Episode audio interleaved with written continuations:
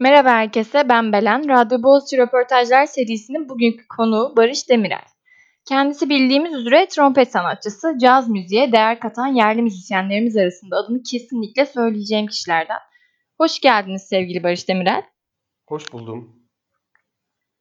Öncelikle nasıl geçiyor bu süreç, nasıl etkiliyor sizi veya müziğinizi diye gündemden bir giriş yapalım.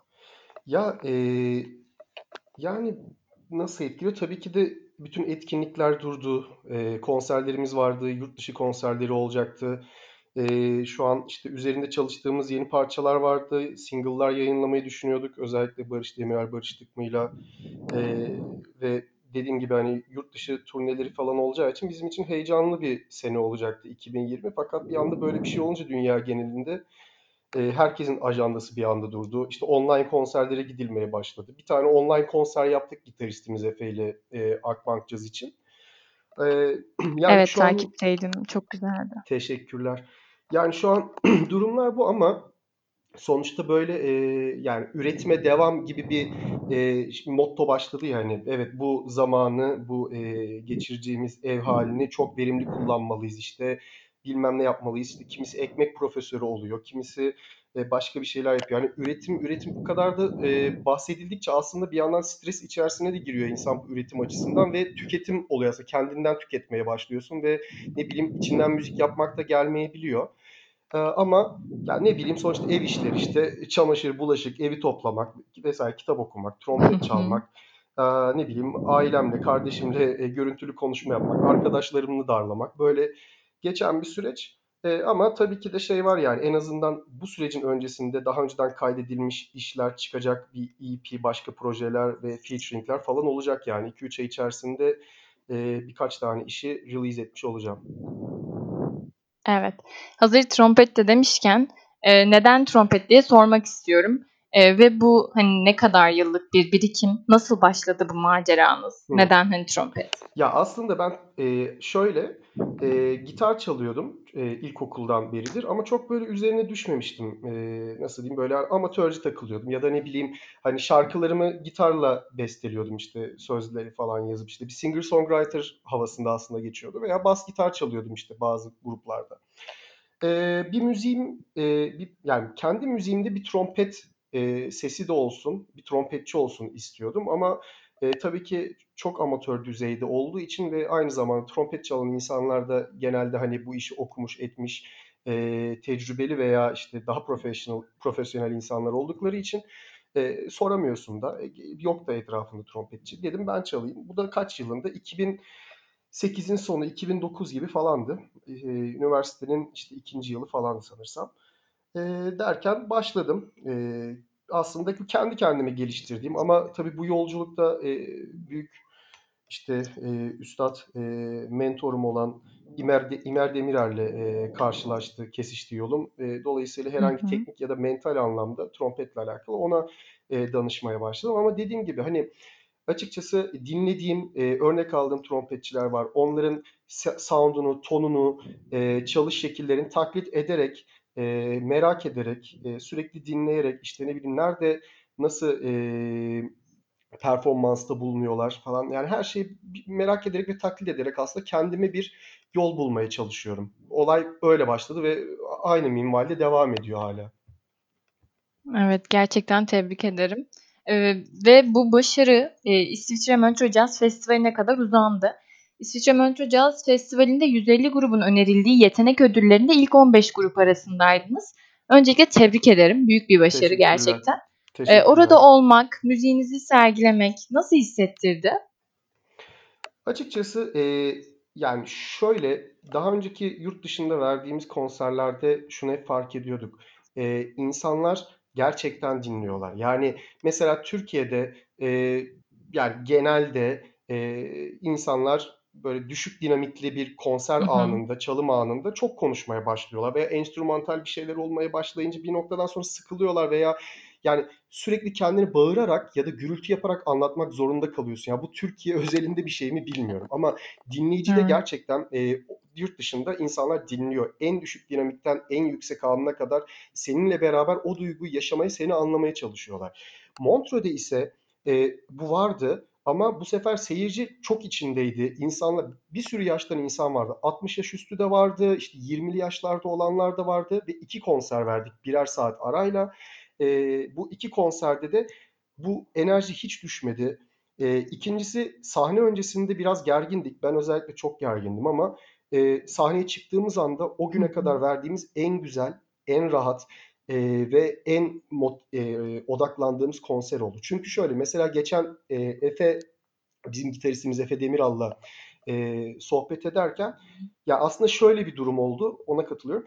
Eee, bugüne kadar bu kadar çalıştık ettik. Eee, hayaller kurduk. işte eee, provalar yaptık. Kendi özelimizde ve grup özelinde.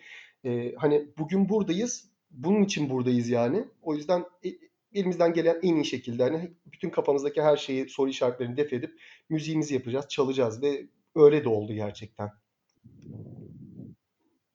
Evet, zaten sorularım arasında bir tane de o vardı. Türkiye'deki caz müzikle dünya genelinde Avrupa'da caz müziği dinleyeni hani nasıl kıyaslarsınız diye bir soru soracaktım. Hı hı. Eee, kesinlikle gerçekten katılıyorum. Yani büyük bir zevk olmuştur sizin için. Tekrar tebrik ederim.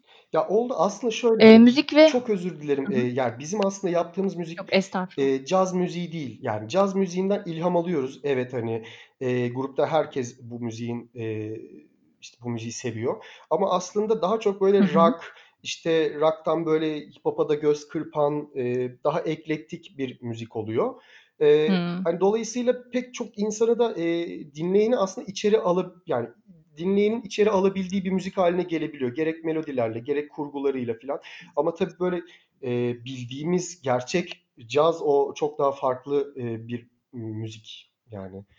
Eee, nasıl diyeyim? Evet, zaten yine sorularım arasındaydı. Son zamanlarda özellikle caz müzikten hani rap müziğe yönelimimizi daha çok hissettik biz. Biraz arttı gibi. Eee, bu eee, rap eee, rap diyorum, çok özür dilerim, rock müziğe rock müziğe yöneliminiz biraz daha arttı. Nedenini eee, veya bunun hani devamlılık sürecini sormak istiyorum. Bu yönelimin nedenini. Ya hep öyleydi. Aslında zaten işin fıtratında rock müzik var. Yani eee, ben yolda gittiğimde mesela yolda yürürken genelde hep böyle yüksek dinamikli şeyler dinliyorum. Ya çocukluğumdan beridir aslında ben punk, eee, rock, alternatif rock, indie, Britpop, Hı Britrock hı. eee, ya da ne bileyim metalde hani bir sürü böyle eee, birbirinden alakasız pek çok müzik dinledim. Hani eee, hala da öyle dinliyorum. Eee, mesela cazı çok az dinliyorum aslında. Sadece bana ilham veren ve sürekli genişleyen bir evren. E, caz hani caz yani Hıı. müziğin ta kendisi gibi bir şey. Şimdi böyle beylik beylik konuşmayayım ama eee, ya nihayetinde zaten biz rock müzik yapıyorduk. Sadece ilham aldığımız diğer müzikleri rock müziğiyle beraber biraz daha birleştirdik aslında. Daha içimizde olan müzik aslında hep Hı. rock müziği diyebilirim. Anlıyorum. Peki bu müzik ve bestelerinizi, eee, çok beğeniyorum. Çok, eee, farklı işler kesinlikle. Teşekkür ederim. Bu yazılma ve bestelenme sürecini merak ediyorum. Nasıl ilerliyor? Kimlerle ilerliyor? Ya da bir ilha ilham kaynağınız caz müzikten bahsettiniz. Gerçi ilham kaynağı olarak. Hani herhangi bir farklı bir ilham kaynağınız varsa onu da paylaşabilir misiniz? Yani besteler nasıl çıkıyor? Şimdi eee, mesela hani şöyle somut örnek vereyim. Mesela Kanadı Kırık diye bir parça var Fail Play albümünde. Aslında Kanadı Kırık 2013 yılında eee, bulunmuş bir fikir. Eee Babamgil 2014'te bulunmuş bir fikir ama bunlar 2016'da işte bir araya getiriliyor, düzenleniyor. 2018'de çıkıyor. Biraz böyle hani süreçler yavaş yavaş ilerlediği için eee, dinleyiciye sunma süresi de eee, bu oranda devam ediyor. Yani eee, besteler aslında yani enstrümanla vakit geçirirken ya da yolda yürürken bir melodi buluyorsun. Onu işte ne bileyim ağzınla telefona mırıldanıyorsun. Eve geliyorsun ona bir akorlar yazmayı deniyorsun. Hı hı. Melodiyi geliştiriyorsun. Ne bileyim yani kafanda bir şekilde kurguluyorsun ve yolda aslında kervanı yol- yolda düzmeye başlıyorsun. Sonra tabii ki Barıştık mı da biz bir aslında grup olduğumuz için aslında eee, arkadaşlarımla beraber orada müziği düzenliyorum ve evritmeye başlıyorum. Onun dışında yaptığım diğer projelerde, solo işlerimde veya e, şeylerde mesela Da Poet'le yaptığım, Kamufle ile yaptığım işlerde onlarda da e, fikirler bulunuyor ve yolda aslında e, bunu şekillendirmeye başlıyoruz. Çalıştığın insanlar, e, güvendiğin, inandığın e, yani bakış açısına ve nasıl diyeyim e, kafasın ya kafası açık ve müzikal bakış açısı geniş olan insanlar bunlar. Yani en azından benim çalıştığım insanların öyle olduğunu Hı düşünüyorum. Öyle insanlar çalıştıkça hem sen gelişiyorsun hem yaptığın müzik gelişiyor hem de e, bakışın değişiyor yani. Gittik mesela hep e, aynı kafayla çalışırsan, aynı müzikler üzerine düşünürsen, kendini kapatırsan hani bir muhafazakarlık içerisinde olursun ve gelişmez yani bir şey çıkmaz ortaya yani. Kişi de bundan, dinleyen de zevk almaz. Sen de bir noktadan sonra bayarsın, bırakırsın gibi geliyor bana. Evet, kesinlikle çok haklısınız gerçekten. Barıştık mı'dan bahsedelim. İsmi e, çok e, farklı bir isim, çok güzel. E, nasıl birleştiniz? Grubun ismine nasıl karar verdiniz? Bu çok merak edilen bir soru. Bununla ilgili çok soru görüyorum. Bundan da Ah, bahseder teşekkür, misin? teşekkürler. Ya şöyle, e, aslında barıştık mı e, bu 2000'li yıllarda e, liseli dönemlerimde benim 2000'lerin başında o dönemlerde e, benim MSN'deki e-mail adresimdi aslında. E, öyle bir e-mail vardı. Ondan sonra e, ben trompete başlayınca e, MySpace diye bir şey vardı, e, site vardı. Müzisyenler için o zamanlar e, dijital ortamda en büyük şeydi. E, veli nimet gibi bir siteydi. Yani e, şu an hani nasıl işte e, Instagram, SoundCloud, işte Facebook vesaire şeyler varsa hani hepsinin ne bileyim bir arada toplandığı hibrit bir internet sitesi yerine geçebilecek bir siteydi. E, yaptığım ilk çalışmaları oraya yüklüyordum ama e, aslında eşe dosta kimseye söylemiyordum çünkü yeni trompete başlamıştım ve aslında çok e, basit e, örnekler taşıyordu. E, oradaki sitenin ismi de Barıştık mıydı? Sonra Roxy Müzik Günlerine katıldığımda 2011 yılında e, birincilik ödülü aldım. E, Barıştık mı ismiyle. E, dedim hani hmm, bu isimle ben devam edeyim performanslara. Sonra ilk albümde Barış Demirel Barıştık mı olarak çıkartmıştım 2014'te. Ve öyle devam etti. Aslında ne bileyim e, benim bazı mesela çaldığım albümlerde Barış Demirel yerine ismim Barıştık mı olarak yazıyordur. E, ondan sonra e, yani arkadaşlarımın bazılarının telefonunda Evet, sosyal medyada da çok görüyorum. Hep yan yana Barış Demirel, Barıştık mı, Barış Demirel, Barıştık mı. O yüzden, hani, bir hikâyesi olduğunu zaten Evet, evet. düşünmüştüm. Ya sonradan işte şey artık hani e, o proje yani Tolga'nın, Tibet'in ve Efe'nin e, olduğu dörtlü ekip 2016'da tam oturunca dedik artık hani bu Barış Demirel Barıştık mı ayrı bir grup olsun yani bu isimle bir grup oldu aslında. E, grup arkadaşlarım da aslında çok e, isim değişti yani 2011'den beridir neredeyse 20 tane isim değişmiştir grupta ama 2016'nın Şubat'ından beridir 4 senedir Tibet, Efe ve Tolga'yla e, devam ediyoruz yola. Tebrik ederim gerçekten. Eee, bu, eee, grup arkadaşlarınızla birlikte sahnede, eee, doğaçlamanızın bol olduğu söyleniyor. Sahnedeyken ne hissediyorsunuz ya da doğaçlamayı gerçekten çok yapıyor musunuz? Bu çünkü karşı tarafa gerçekten müziğinizi hissettiğiniz algısı çok veriyor. Yani çok güzel bir şekilde bunu veriyorsunuz gerçekten. Sahnede doğaçlama, eee, işi olarak neler söyleyeceksiniz? Yapıyor musunuz gerçekten bu kadar fazla? Ya zaten Yoksa e, çok da sapmadan mı ilerliyorsunuz? Mesela bak hani şarkıların eee, şey dediniz ya eee, çıkışı ya da işte bestelem yani şarkıların düzenlenmesi mesela nasıl oluyor diye. Eee, aslında şöyle fikirleri biz eee, mesela ben fikirleri getiriyorumdur eee, ama işte bunu arkadaşlarıma sunduğumda eee, telefonu cep telefonunu ortaya koyuyoruz ve eee, başlıyoruz o şarkının üzerine denemeler yapmaya fikirlerin üzerinden doğaçlamayla devam etmeye başlıyoruz. Sonra onları dinleyip o fikirleri birleştiriyoruz. Tekrar e, açıkçası bir araya gelerek ve doğaçlama ile e, bir şey yol bulmaya çalışarak e, bir şeyler oluşturmaya çalışıyoruz. Sahnede de zaten şarkıları yıllardır çok çaldığımız ve çok prova yaptığımız için e, şarkıların çalımına, birbirimizin enerjisine, birbirimize hiç bakmadan ne olabileceğini duyarak e, çok aslında hakimiz. E, birbirimizi çok iyi hissediyoruz. O konuda çok iyi anlaşıyoruz. O yüzden de Eee, sahnede hani birisi bakıyoruz ayrı bir şeyler denemek istiyor. Doğaçlamaya girecek işte yeni eee, yerlere bizi götürmeye çalışacak. Biz de ona hizmet etmeye başlıyoruz. İşte paslaşıyoruz. Sonra artık bir yerde evet bu kadar yeter diyoruz artık kapatalım. Eee, tekrar fikre geri dönüyoruz veya bir kapanış ortak bir kapanışta eee, finalize etmeye çalışıyoruz. Doğaçlama hani işin gerçekten eğlenceli bir kısmı ama tabii ki de ayarında yapmak gerektiğini düşünüyorum her zaman. Eee, ne bileyim dozunda ve e, şey nitelikli bir şekilde Eee, dinleyerek, duyarak ve hizmet ederek. Eee, çünkü çok konuşursan, çok bir şey söylemeye çalışırsan dinlemiyorsun demektir. Eee, karşındaki de seni dinlemez o zaman diye düşünüyorum. Peki, teşekkür ederim gerçekten. Eee, bir de trompet denince akla ilk gelen isimlerden olan İbrahim Maluf'a hem ses olarak hem de müzik olarak çok benzetiliyorsunuz. Hı hı. Bununla ilgili hatta yazılarda okudum. Hı hı. Eee, bu konuda ne düşünüyorsun? Yani hak veriyorum. Çünkü şöyle, eee, trompete başladığım ilk zamanlarda aslında o İbrahim Maluf'u da ilk keşfettiğim zamanlardı.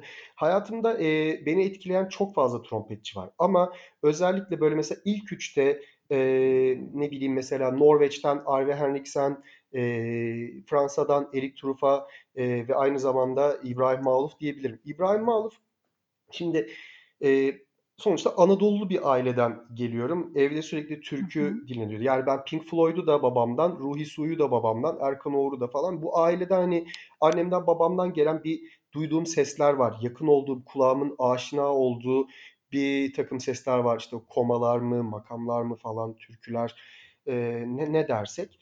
İbrahim Maluf'u dinlediğimde çok yakın hissettim tabii ki kendimi. Eee, yani kendimi çok yakın hissettim. Nasıl anlatılabilir Hı bilmiyorum. hı. Eee, ve gittikçe takip etmeye başladım. Adamın müziğinin evrilişini eee, her seferinde dikkatle dinledim. Farklı farklı albümleri var. Bir caz albümü var, bir işte daha rock albümü var, bir elektronik gibi var, bir daha ambient bir albüm var. Hani hem proje olarak hem yaptığı film müziklerinde hem kendi müziğinde çok başarılı. Şimdi İbrahim Maluf'un en çok örnek yani açıkçası eee, bir üstad olarak saymamın nedeni de şu.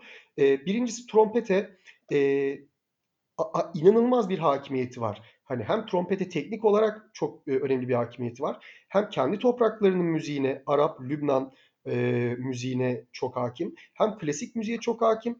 E, hem de yani klasik Batı müziğine hem de e, caz müziğine çok hakim. Şimdi böyle bir usta olunca e, ve bu coğrafyadan birçok sesten etkilenmiş e, bir müzisyen ya da müzisyen adayı olunca dolayısıyla trompet de çalıyorsam e, İbrahim Maluf tüm bu nedenlerden dolayı beni çok etkiledi. Ee, ama şimdi tabii ki hani bir roman düğününe gidin mesela. Ee, işte Bergama'da, Soma'da atıyorum Edirne'de bir yerlerde. Hani orada bir trompetçi e, çıktığı zaman e, böyle çalıyor zaten. Hani ad- makam çalıyor yani e, abi. E, ya da ne bileyim mesela e, Hüsnü Şenlendirici'nin babası e, Büyük Üstad e, Ergun Şenlendirici e, bir trompet üstadıdır. Hatta e, Don Cherry diye bir e, trompetçi vardır e, efsanevi.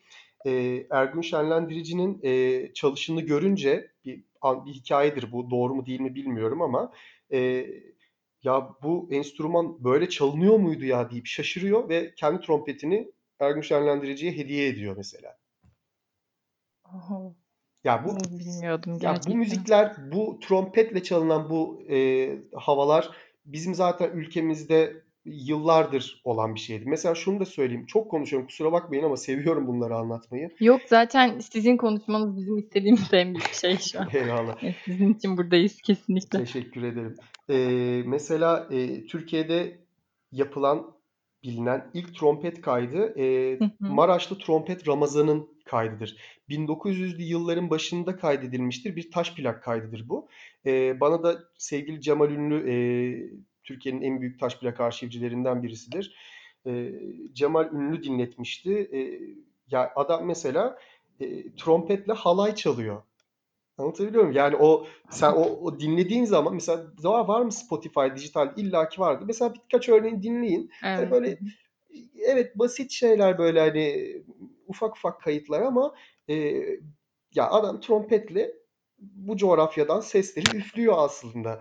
Bizim yaptığımız ise evet etkilendiğim işte İbrahim Maluf'tan da bu ülkeden de oradan buradan da yakınlarındaki seslerde etkilenip e, işte kendi yolunu bulmak daha e, şu jener şu dönemde, şu jenerasyonu, şu yıllarda. Öyle diyeyim. Daha kolay yani. Evet, gerçekten etkileyici zaten. Hani, buna etkilenmemek mümkün değil. Özellikle, hani, trompete yani, gerçekten beni en çok etkileyen şey de, hani, sizin dinleyici kitlenizde de bence aynı şekilde, eee, çalmanız olsun veya, hani, bu yola başlamanız da, bu grubu kurmanız da, grubunuz da kesinlikle kendine çok özgün.